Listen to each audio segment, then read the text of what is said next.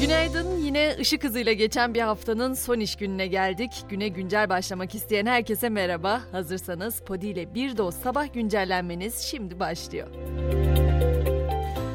Altılı Masa dün 9,5 saatlik 10. toplantısında ortak Cumhurbaşkanı adayının tespiti ve istişarelere başlama kararı aldı. Parlamenter sisteme geçiş süreci yol haritası da 30 Ocak'ta kamuoyuyla paylaşılacak.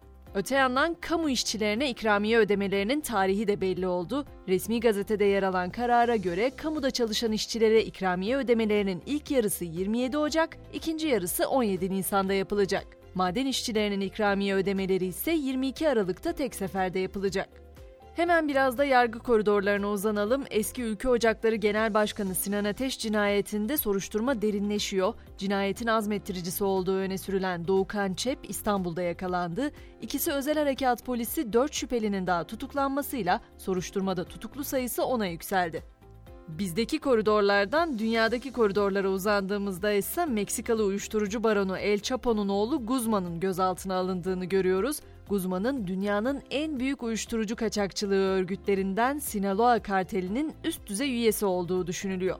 Gelelim dünyanın en gerilimli bölgesi diyebileceğimiz bölgeye. Rusya Ukrayna'da bugün saat 12'den itibaren 36 saatliğine ateşkes ilan etti. Kararın çatışmaların yaşandığı bölgelerde çok sayıda Ortodoks yaşadığı gerekçesiyle insanların Noel döneminde dini törenlere katılabilmesi için alındığı belirtildi. Ukrayna ise Rusya'nın bu ateşkes teklifini reddetti. Teklifi ikiyüzlülük olarak niteleyen Kiev, geçici ateşkes için Rusya'nın işgal altındaki bölgeleri terk etmesini şart koştu. Dünyadaki yolculuğumuzda sıradaki durağımız Amerika. ABD siyasetindeki karmaşa devam ediyor. Temsilciler Meclisi'nde başkanlık seçimi krizi büyüyor.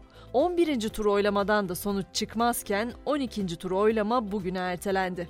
Bu arada ABD sınır kriziyle başa çıkmak için de her ay 30 bine kadar göçmeni kabul etme kararı aldı. Yeni politika Küba, Nikaragua, Haiti ve Venezuela'dan gelen sığınmacılar için geçerli olacak. Tabi Amerika'nın boğuştuğu tek şey bu değil. Şiddetli yağmur ve kuvvetli rüzgarlar ABD'nin Kaliforniya eyaletini vurmuş durumda. En az iki kişinin öldüğü, binlerce kişinin elektriksiz kaldığı eyalette olağanüstü hal ilan edildi. Uzun süredir gündemin geri planında kalan Covid başlığı da tekrar öne çıkmaya başladı. Yunanistan artan Covid vakaları nedeniyle Çin'den gelen yolculara test zorunluluğu getiriyor. Yolculardan 48 saat önce yapılmış negatif test sonucu istenecek. En az pandemi kadar önemli bir diğer konu da küresel ısınma malum 2022 Aralık ayı son 52 yılın en sıcak Aralık ayı oldu. Yağışların ülkemizde ciddi oranda azaldığını belirten Çevre Bakanı Kurum vatandaşlara tasarruf çağrısı yaptı. Öte yandan küresel ısınma en çok Avrupa'yı vurdu. Bilimsel araştırmalara göre Avrupa'da yaz aylarında görülen ısınma küresel ortalamanın çok daha üzerinde gerçekleşiyor. İklim aktivistleri ise Fransa'da bu kez başbakanlık binasını hedef aldı. Binanın bazı yerlerini spreyle turuncuya boyayan iki aktivist gözaltında. Peki tüm bu dünyanın karmaşasında uzun yaşamanın sırrı ne derseniz onu da ABD'nin en uzun yaşayan kişisinden öğrenelim. Zira kendisi yakın zamanda 115 yaşında hayatını kaybetti. Bessie Hendricks 112. yaş gününde basına yaptığı açıklamada uzun yaşamın sırrını çok çalışmak olarak belirtmişti. Hendricks'in kızı ise annesinin neredeyse hiç ilaç kullanmadığını ve tatlı da tüketmediğini söyledi.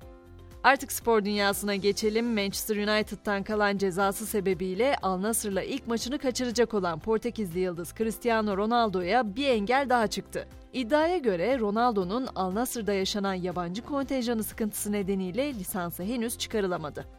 Karadeniz derbisinde kazanan Trabzonspor oldu. Süper Lig'in 17. haftasında konuk ettiği Giresunspor'u 3-0 mağlup eden Bordo Maviller puanını 29'a yükseltti. Potada ise Avrupa Ligi'nin 17. haftasında Litvanya ekibi Jalgaris'e konuk olan Fenerbahçe Beko mücadeleden 86-66 yenik ayrıldı. Sarı lacivertliler bu sonuçla ligde üst üste 5. toplamda ise 7. mağlubiyetini aldı. Biz de bu haberle birlikte sabah güncellenmemizi burada noktaladık. Ben Gizem, akşam 18'de yine burada olacağım. Elbette sizleri de bekliyorum. Görüşünceye kadar herkese mutlu günler.